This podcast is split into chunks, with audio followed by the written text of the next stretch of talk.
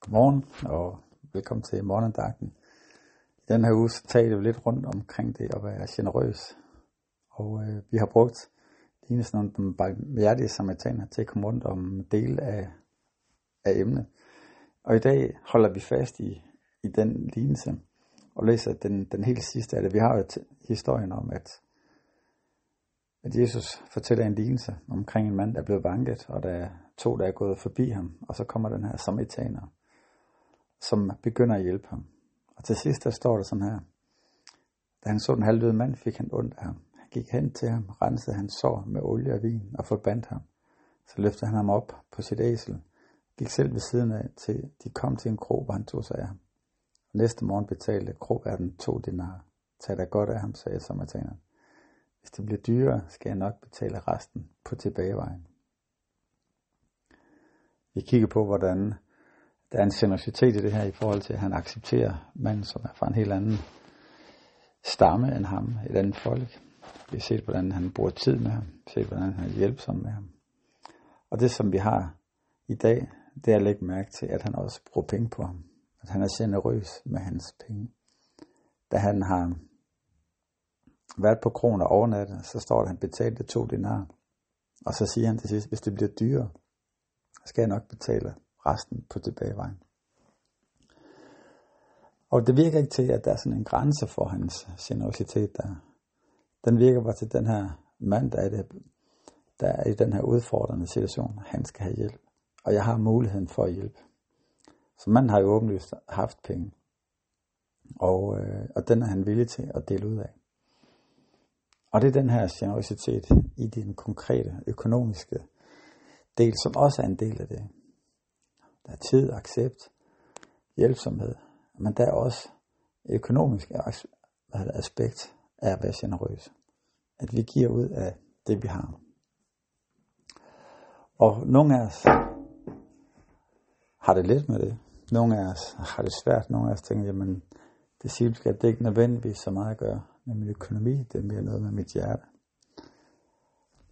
Men når man kigger læser igennem Nye Testamentet, så tyder det på, at de to ting spiller sammen. Og at være generøs også har et økonomisk aspekt.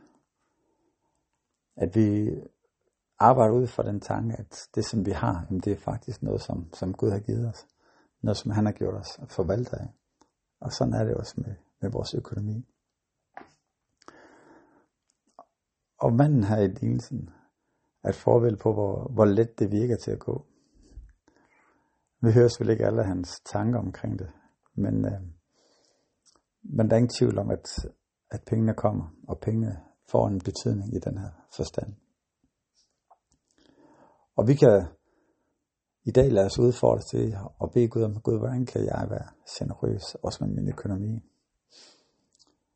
Generøs på en måde, der jeg måske også der kan mærke.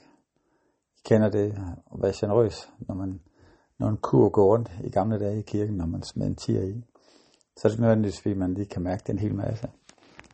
Men generøs er også at give, så det kan mærkes.